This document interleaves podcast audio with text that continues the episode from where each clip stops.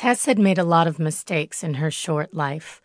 She thought she got it all out of her system after high school, but apparently, even at 25, she was still as dumb as she was at 18.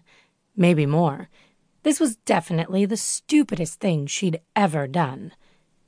After the plane touched down on the nearly frozen northern Michigan runway, she turned her phone on and discovered 20 messages from her mother and four sisters. They all said the same thing Come home. She'd lived in southern Florida her entire life, but she had to get away from there. Though she sure picked a crappy time of year, the second week of January wasn't exactly smart. Passengers at the tiny airport disembarked down at a stairway instead of into the airport. As she stepped off the plane, she knew she made not one big mistake, but two. Prior to this moment, she'd never been in weather under 40 degrees. This was probably below zero. She wasn't prepared for cold like this.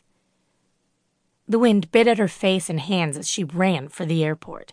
She had gloves on, but they were useless against the chill. Lost in thought, she waited for her bag.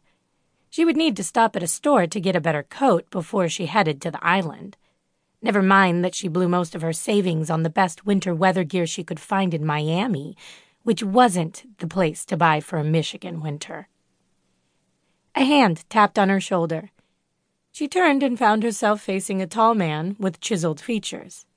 She sucked in a breath. She always had a weakness for tall, dark, and handsome. Are you Tess? he asked. She nodded. If this was her boss, she was in so much trouble.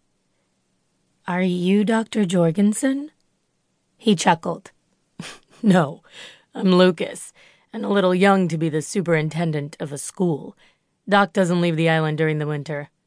I'm your landlord. She nearly burst out laughing. She was so in for it. How do you recognize me? she asked. You're the only one not dressed for the weather.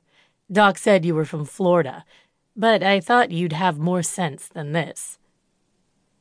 Tess wore a wool coat over a sweater dress, ankle length leggings, and knee high black boots. She was more covered up than she'd ever been in Florida, yet she was still freezing. Before she could answer, he continued speaking. Do you have a heavier coat and gloves in your suitcase? Tess shook her head. I bought the best I could find. He frowned. All the shops are closed. You'll have to come back to the mainland later and get more gear. In the meantime, you're going to lose a couple of fingers. Seriously, are those the only gloves you have? She nodded and looked down at her thin gloves that matched her dress. She had four other pairs, but they were all the same kind, and trying to layer them didn't make much sense.